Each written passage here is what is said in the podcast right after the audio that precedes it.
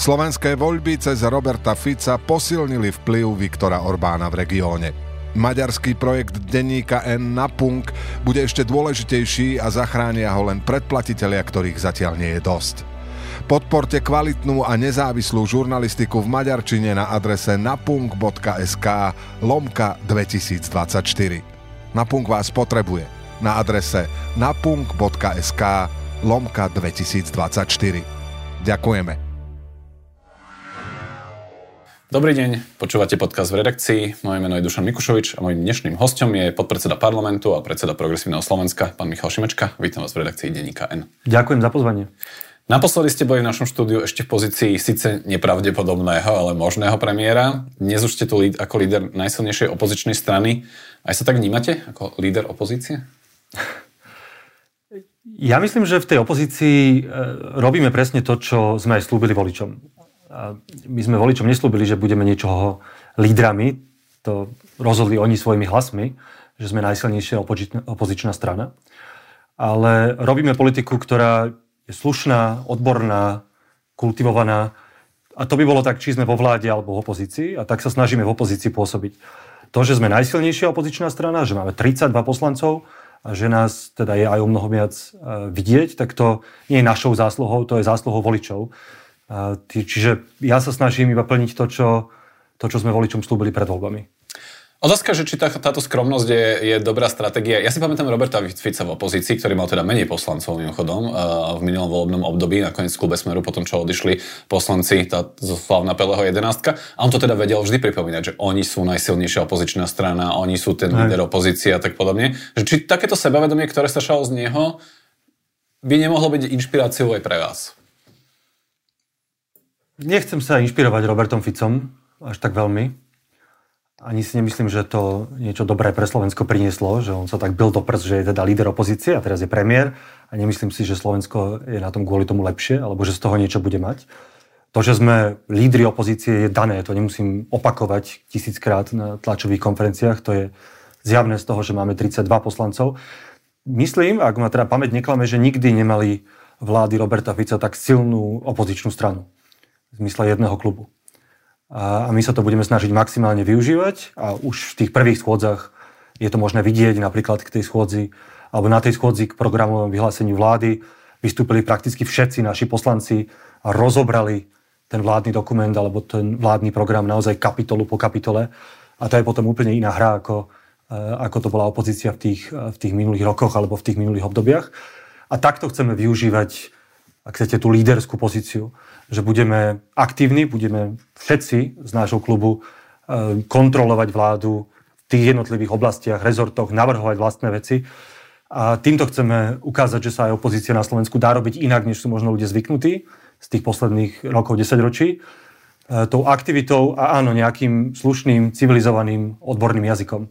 A to, to je, mimochodom, to je to, čo sme voličom slubovali, že toto chceme priniesť do slovenskej politiky. Keď ste sa voči tej uh, inej, alebo tej, voči, voči tomu štýlu opozičnej práce, ktoré sme to videli napríklad posledných 10 rokov aj v režii Igora Matoviča vymedzili v parlamente, tak Igor Matovič uh, sa tak trochu urazil a vyčítal vám to potom za rečníckým pultom a pýtal sa vás, že či si myslíte, že s tými, citujem, tichučkými blábolami niečo vyhráte a že presvedčíte oklamaných ľudí, ktorých vládna koalícia uh, podviedla.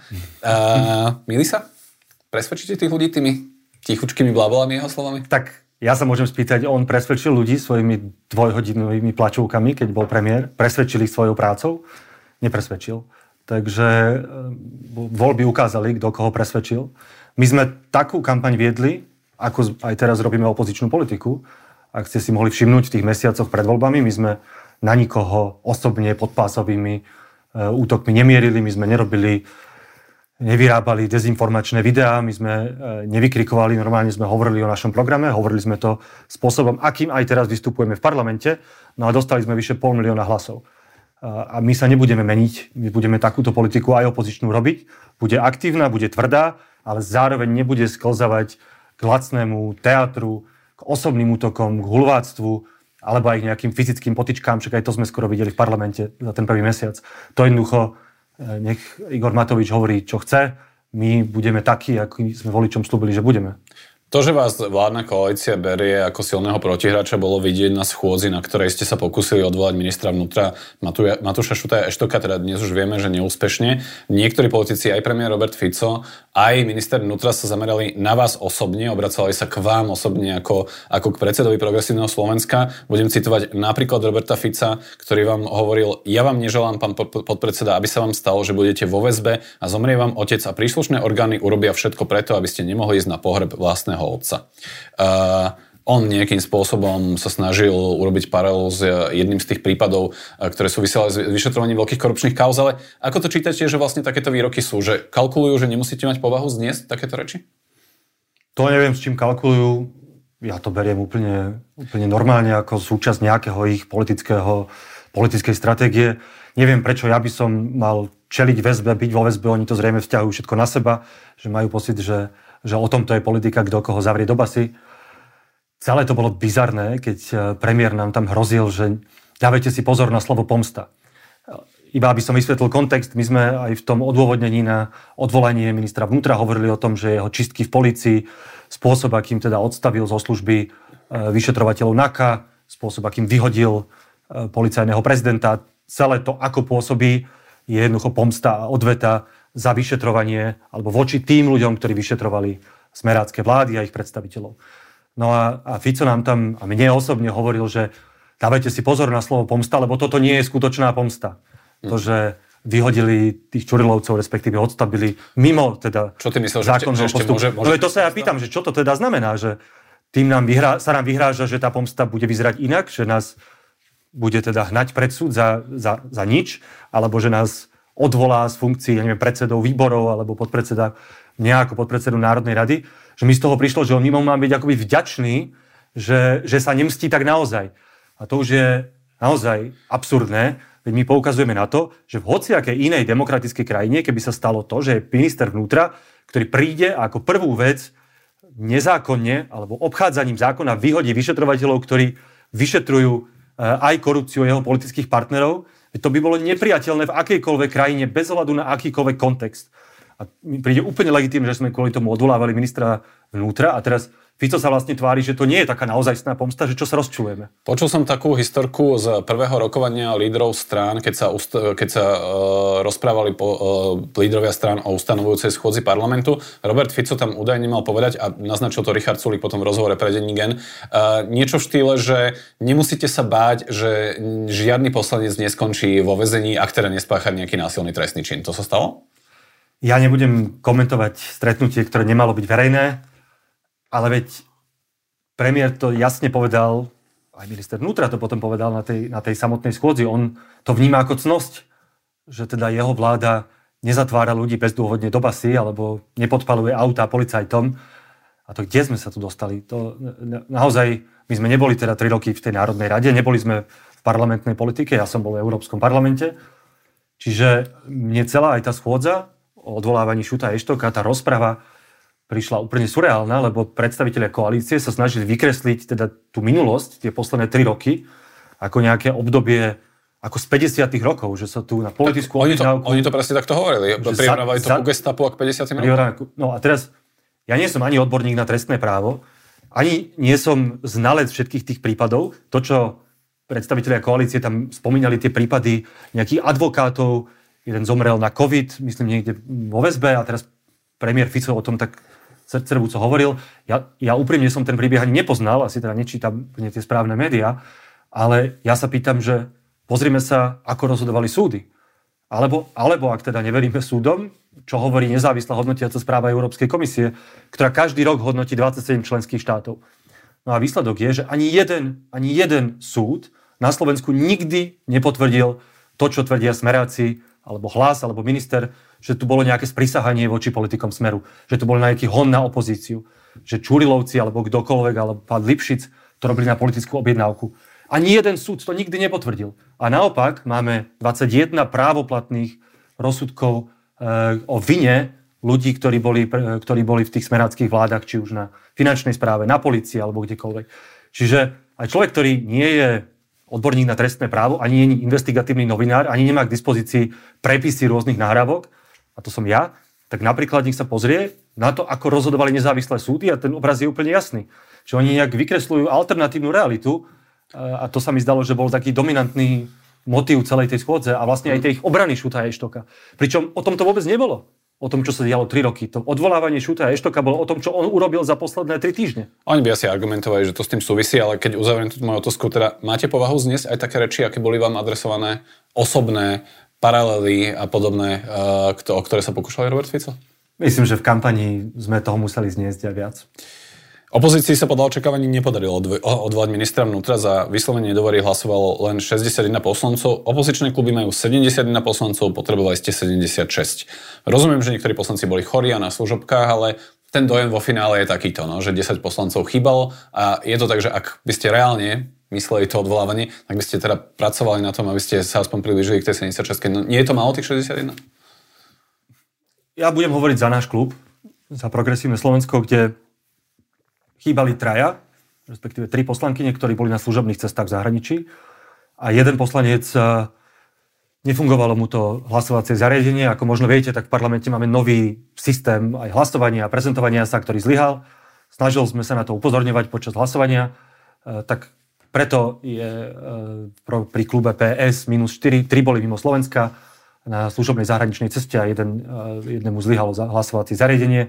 Faktom je, že nikto nevedel, kedy sa bude hlasovať, lebo celá tá schôdza bola sprevádzaná rôznymi obštrukciami, naťahovaniami času, že nedalo sa reálne dopredu e, odhadnúť, kedy, kedy to hlasovanie bude, ale okrem tých, ktorí som povedal, ktorí neboli na Slovensku, tak, tak tam boli všetci do nohy.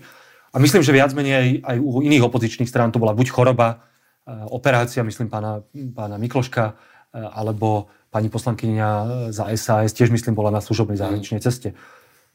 Bolo by super, keby to bolo, áno, plných 71, ale keďže aj sa ťažko odhadoval ten termín, tak, e, tak, tak, je to, tak je to tento výsledok. Mimochodom ani koalícia tam nebola celá. Ale takto, pre mňa najdôležitejšie, čo sa udialo a čo myslím si, že je dôležitý signál a bola to naša povinnosť to urobiť, je, že keď minister vnútra koná protizákonne, keď to povie súd, a keď minister vnútra svojim arogantným a naozaj hulváckým spôsobom výkonu funkcie takto postupuje, tak je povinnosť opozície na to ukázať. A 4-5 dní sa aj vo verejnom priestore riešili zlyhania ministra vnútra. A keďže opozícia má menšinu, nemá tých 76, tak toto je to, čo musí robiť. To je naša povinnosť. Vládna koalícia vám hovorila, že v skutočnosti ste tú schôdzu uh, zvolali len preto, lebo komentátori niektorých denníkov vás prvých dní po prevzatí moci kritizovali, že ste málo aktívni a že práve tie personálne kroky nového ministra vnútra kritizujete málo. Spätne, urobili ste vtedy v tom čase nejakú chybu? V ktorom čase myslíte? Úplne na začiatku ja... práve pri, pri tých článkoch o tom, že vás nie je počuť po, v tých prvých dňoch, keď Matúš Šutaj Eštok vlastne, že tie kroky realizoval. Tam išlo asi dva alebo tri dní, ktoré uznávam, ja si viem aj priznať aj kritiku, aj feedback, však to neboli primárne noviny, ale aj naši voliči a, a zobrali sme si z toho ponaučenie. Aj ste to, myslím, mohli sledovať aj všetci naši voliči pri tých, pri tých následných parlamentných schôdzach ja si nemyslím, že som spadol z neba najmudrejší, najlepší eh, politik, akého, akého môžeme mať. Čiže ja som úplne pripravený baviť sa o akejkoľvek kritike aj uznať, že sme v istej chvíli možno mali byť aktivnejší, ale snažíme sa to robiť najlepšie, ako vieme a myslím, že aj tá schôdza o PVV, aj teraz o uh, odvolávaní Matúša Šuta Eštoka to ukázala. Teraz sa to ukáže pri tej veľkej, ťažkej, náročnej diskusii o rozpočte, ktorý teda pre vládu nevyzerá dobre, uvidíme, s čím prídu. Mm. Ale to, čo vravím, je, že budeme aktívna ale odborná a slušná opozícia. O tom, ako má vlastne vyzerať tá opozičná práca, tak prebieha aj debata vlastne, že medzi e, jednotlivými politikmi opozície. Nedávno bol hostom tohto štúdia Alois Hlina, ktorý nabáda opozíciu k tomu, aby nepodláhla lákadlu spolupráce s vládnou koalíciou, nedodávala jej hlasy, e, keď sa dá, tak obštrukciou možno ukazovala vláde, že nemajú dostatok poslancov. Súhlasíte v tých základných rysoch s tým, že takto, takto by sa to mohlo robiť? Áno, súhlasím v tých základných rysoch, že aj obštrukcia patrí do, do, do parlamentnej politiky a medzi nástroje opozície, nielen na Slovensku všade. To je nie je nič nedemokratické, nie je to nič neslušné, nie je to nič proti politickej kultúre. Nedá sa to robiť furt. Treba si aj vybrať tie momenty, keď je dôležité alebo keď je potrebné takú, taký nástroj použiť. My sme to urobili konec koncov aj teraz na tej schôdzi pri odvolávaní ministra Šuta Eštoka. Ja možno pre vysvetlo... Nemyslím si, že teraz je povinnosťou opozície za každým zablokovať celý parlament na, na mesiace. To sa mi zdá, že, že ani verejnosť nechce. Ale áno, sú, budú momenty, keď treba obštrukciu využívať a tam musíme byť ako opozícia jednotná. To znamená aj teda s klubom Oľano alebo Slovensko alebo ako sa teraz volajú. Čo je vlastne jedna, jedna z tých mojich otázok, že či sa s nimi dá spolupracovať, alebo že či patria do izolácie, že máte to nejakým spôsobom vyriešené, alebo na to neexistuje jedna odpoveď? Myslím, že každému je jasné, že progresívne Slovensko a Olano, Igor Matovič majú diametrálne odlišný štýl politiky, komunikácie. Napriek tomu budú asi momenty, a toto odvolávanie ministra vnútra bolo jedným z nich, keď je dôležité, aby opozícia konala jednotne. Keď ide o právny štát, možno zahranično-politické ukotvenie, alebo práve pri tých prevádzkových obštrukčných záležitostiach. A vtedy potrebujete všetky hlasy opozície. Ale to asi nikoho neprekvapím, keď poviem, že to aj na základe minulosti to naozaj nie je pre nás partner, veď konec koncov to by nebol pre nás ani partner do koaličnej spolupráce, keby sa tak tie voľby vyverbili. Otázka je to, že ako majú vlastne politické strany opozičné pristupovať k podpore vládnych návrhov. Ak sa nemýlim, oproti ak, ak sa mýlim, uh, vy ste zatiaľ jediný opozičný klub, ktorý nezahlasoval za nejaký vládny návrh. Uh, SAS alebo väčšina klubu SAS podporila uh, ten zákon o, o zdravotnej starostlivosti, ktorý vlastne umožnil odklad, uh, odklad povinnosti eh, vykonať operáciu do, do, do nejakej lehoty. Eh, zase kluby KDH a Olano, alebo teda Slovensko, podporili ten 13. dôchodok vo výške 300 eur. Vy máte nejaký jednoznačný úzus, že nikdy nebudete hlasovať za vládne návrhy, či takto sa to povedať nedá? Nedá sa to takto povedať. Vtedy sme nezahlasovali, respektíve sme sa zdržali pri obidvoch tých hlasovaniach, lebo sa nám tie návrhy jednoducho nezdali dobré špeciálne teda pokiaľ ide o ten navýšený príspevok e, pre dôchodcov. My sme za to, aby sme našim dôchodcom mohli doprieť čo najviac peňazí, aj rodičovský, aj 13., aj 15., ale v tejto situácii, v ktorej sa nachádzajú naše financie, pokiaľ vláda neukáže dôveryhodný plán, ako konsolidovať verejné financie, tak, e, tak sme za to nemohli zahlasovať a preto sme sa zdržali. Ale čo sa týka všetkých budúcich hlasovaní, nie je to tak, že nikdy v živote za žiadny návrh, ktorý vzíde z koalície, nebudeme hlasovať. Takto kategoricky by som to nepovedal. Keď budú tie návrhy dobré, keď budú kvalitné, keď budú v prospech Slovenska, tak nehovorím a priorne nie. Tá debata je najmä pri ústavných zákonoch, lebo tam vládna koalícia bude potrebovať pomoc, pomoc opozičných strán a vlastne, že o tom sa už debatuje. Veď uh, teoreticky SAS, možno progresívne Slovensko by nemusel mať problém uh, z toho, aby sa z ústavy vyškrtol uh, ten rodičovský dôchodok. Uh, KDH zase koketuje so s koalíciou pri zmene volebných systémov. V čom je riziko a v čom, v čom je prirodzené, že vlastne mm. strany si presadzujú svoje aj s vládnou koalíciou? Toto je nebezpečnejšia hra, pokiaľ ide o ústavu, než e, samotné zákony. Zatiaľ žiadny ústavný návrh vláda nepredložila, takže není sa veľmi k čomu vyjadrovať, ale generálne by som teda varoval pred tým, aby opozičné strany spolupracovali s vládou na ústavných zmenách.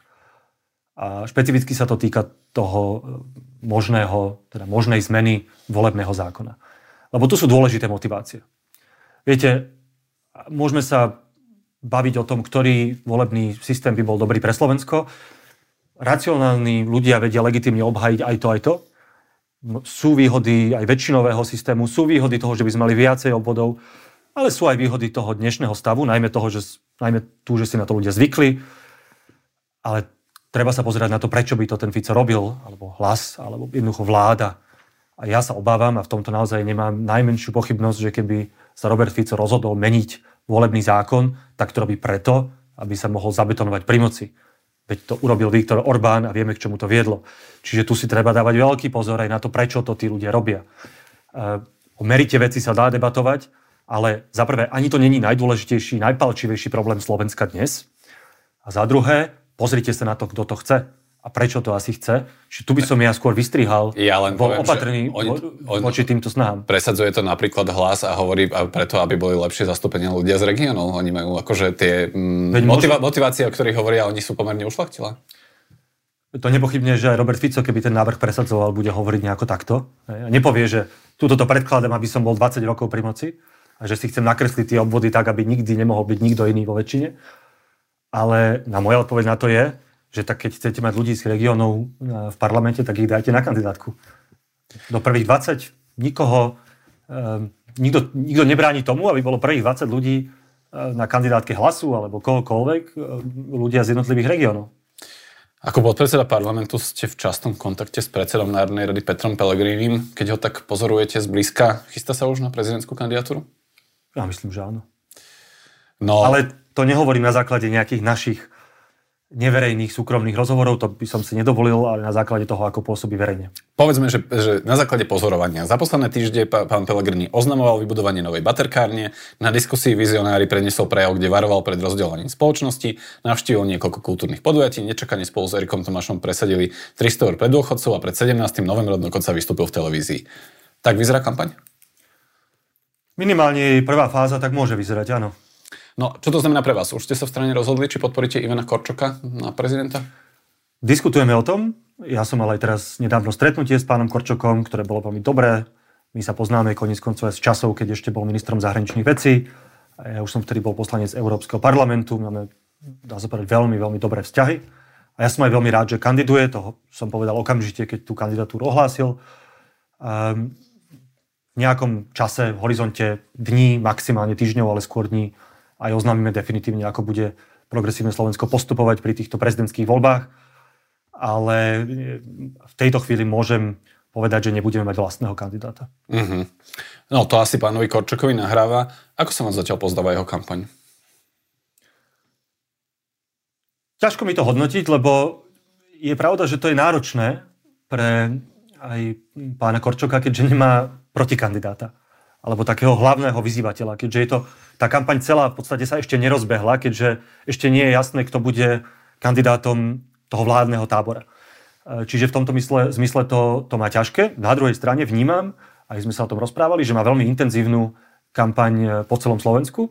Aj veľmi veľa ľudí e, na svojich stretnutiach, na svojich mítingoch vyjadruje sa aj k spoločenskému životu, čiže vzhľadom na tie obmedzené podmienky toho, že tá reálna kampaň ešte nie je a začne až keď e, svoj vstup do nej ohlási niektorý z vládnych kandidátov, asi Peter Pellegrini, e, tak zatiaľ sa mi to zdá, že robí, e, robí čo môže. A, minimálne tie, tie výjazdy po Slovensku má, má plné a robí to aktívne a intenzívne. Rozhodne tie posledné týždne, mesiace. Mm. Hlavne keď bude reálny súboj, že sa bude dať ukázať, že nemôžu to mať všetko, keby teda išiel Peter Pellegrini. Hovorím o vláde.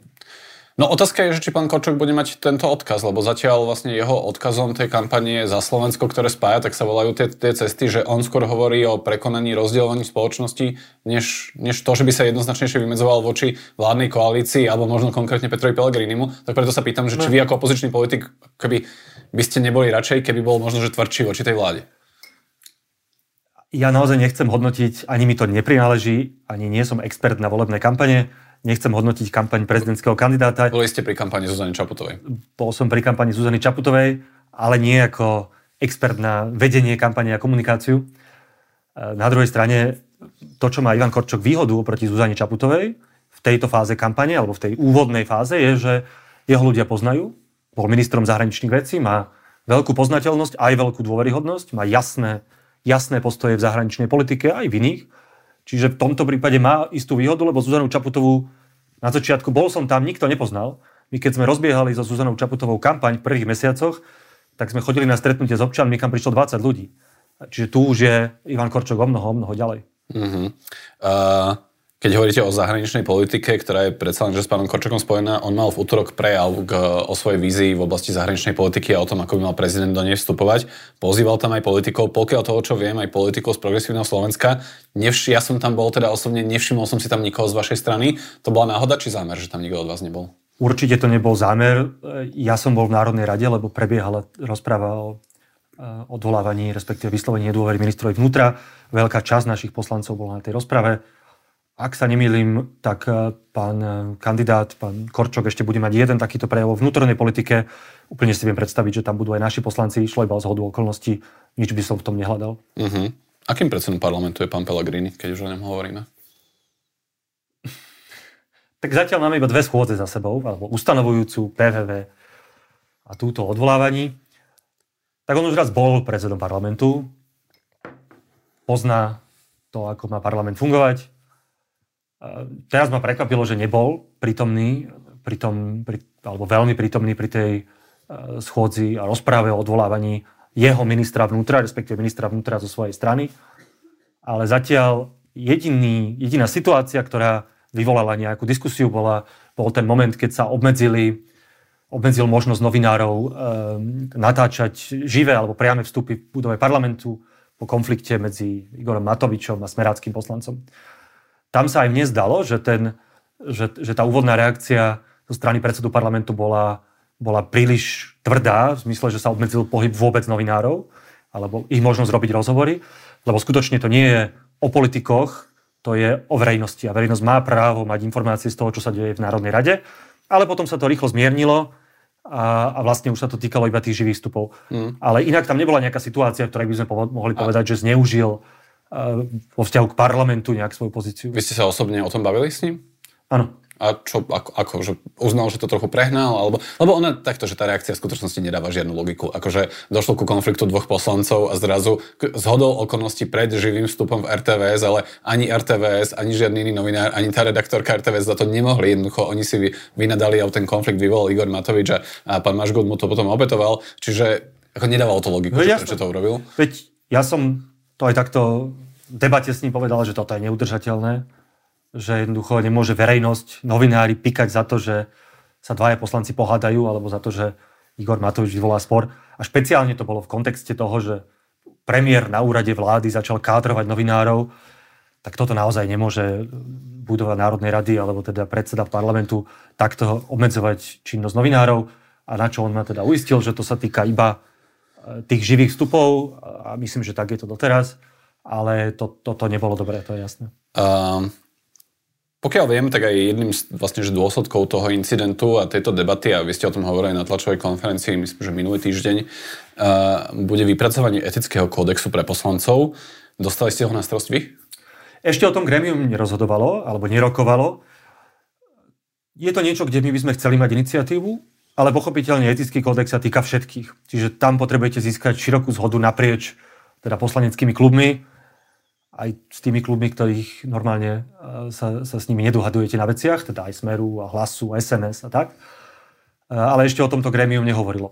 Dôvod, prečo to chceme urobiť a prečo si myslíme, že parlament potrebuje etický kódex, je jednoducho to, že dnes absolútne neexistuje žiadne, upraven, e, žiadne usmernenie, ako sa majú poslanci správať, čo už je za hranou, či už jazykom, čo už je nenávistný jazyk, čo už je za tým, čo sa dá tolerovať v rámci prejavu.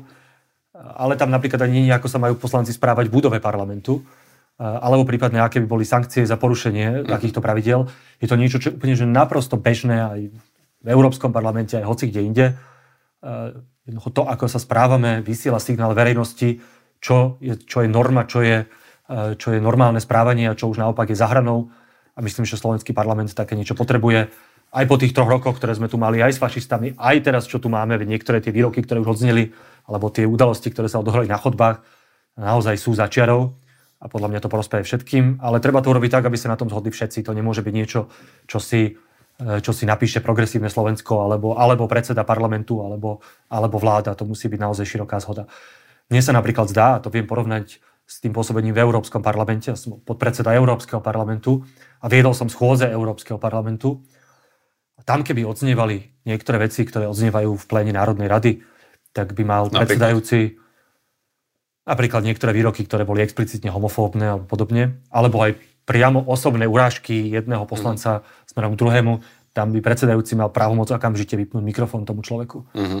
A to v tom dnešnom parlamente ten rokovací poriadok takto neumožňuje. Čiže aby si to vedeli e, čitatelia a diváci predstaviť, napríklad pri tom prejave Igora Matoviča zameranú na Petra Pellegriniho pri, teraz už neviem, či to, myslím, že to bola ustanovujúca schôdza, tak tam to je tá situácia, kde vy by ste ako predsedajúci vypínali mikrofón? Okrem iných, ale nie v tomto nastavení NRSR, lebo tam tá opora nie je Rozumiem. v rokovacom poriadku, ale napríklad, keby sa obdobná situácia udiala v Európskom parlamente, tak áno. Respektíve najprv by som upozornil, pochopiteľne, ako predsedajúci, a keby to nebolo rešpektované, tak potom by sa vypol mikrofón. Z pohľadu politickej kultúry nechýba vám Európarlament?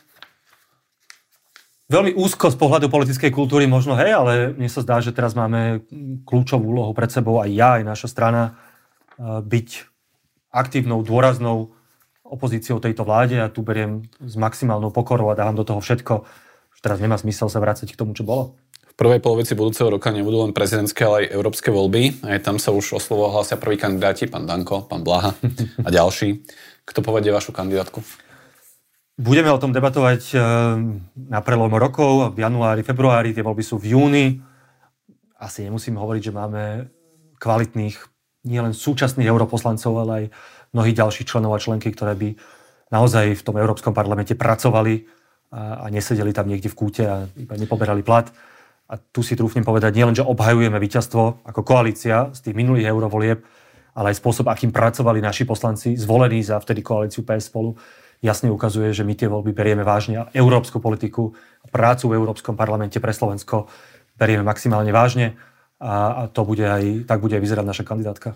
Pán Hojsik sa stal podpredsedom Európskeho parlamentu po tom, čo vy ste sa vzdali mandátu. Nemalo by logiku, aby on bol lídrom kandidátky, keď má takúto vysokú, vysokú pozíciu v Európarlamente?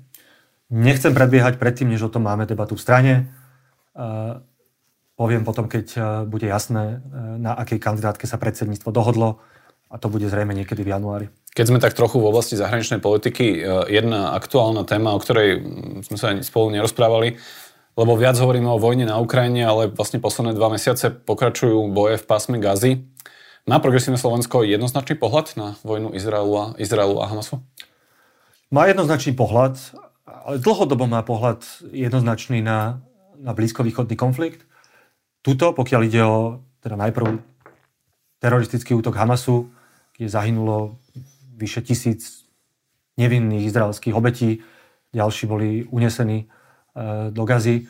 To je jednoznačne, nielen my, celý svet, ale aj my, ako myslím, jedna z mála politických strán vtedy, odsúdili ten útok ako naprosto barbarský voči nevinným ľuďom.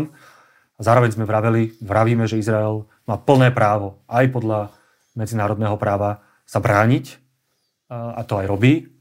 Zároveň ale v súlade s tým, aký aj postoj Európskej únie a mimochodom aj slovenskej diplomácie, e, je, že by sa pri, tom, pri tej obrane, pri tej operácii malo choť bať na, e, na, na, civilné, na civilné obyvateľstvo. A preto podporujeme aj tie snahy amerického prezidenta, respektíve podporujeme, súhlasíme s nimi, e, aby sa, aby sa podarilo čo najviac utečencov výmenou za nejaké krátkodobé, alebo teda utečencov, čo najviac zajadcov výmenou za to krátkodobé prímerie podarilo vrátiť do Izraela.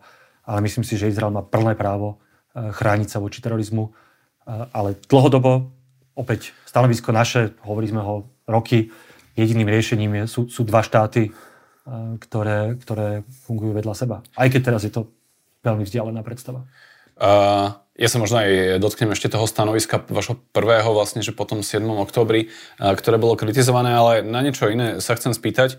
Poznáte Dominika Radlera? On kandidoval za vaše hnutie zo 115. miesta v parlamentných voľbách a dnes je asistentom pani poslankyni Jany Hanuliakovej. Áno, poznám.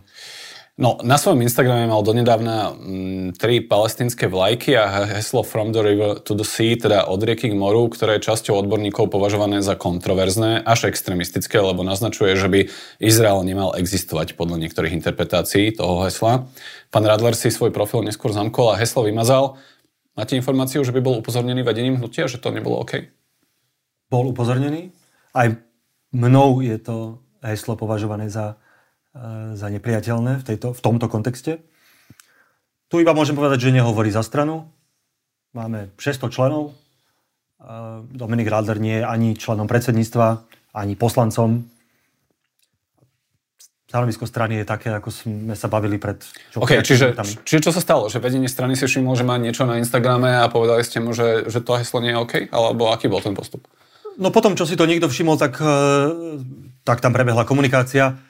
Ono, viete, máme 600, vyše 600 členov a to sú často ľudia, ktorí majú vlastné, často aj silné názory.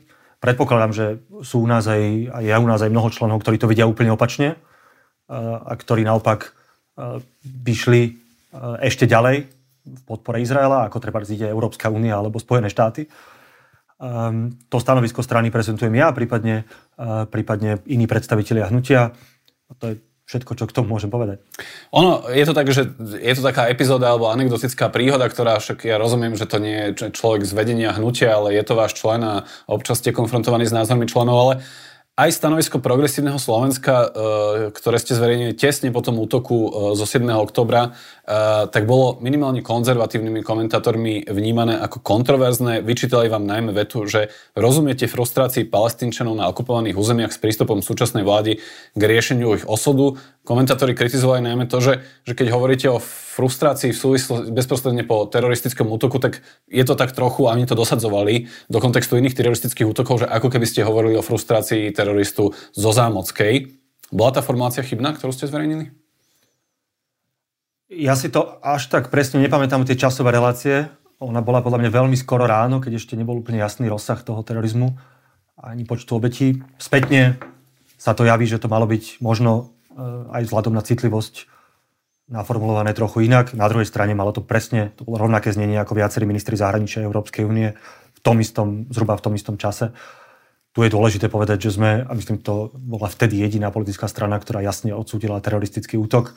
Mnohé iné politické strany, aj parlamentné, absolútne ignorujú zahranično-politický vývoj a osud Izraela, a bezpečnosť Izraela a, a životy nevinných um, Izraelčanov, žien a detí sú im v tomto zmysle dosť ukradnuté, keď sa pozrieme na to, že kto mal aké vyhlásenia.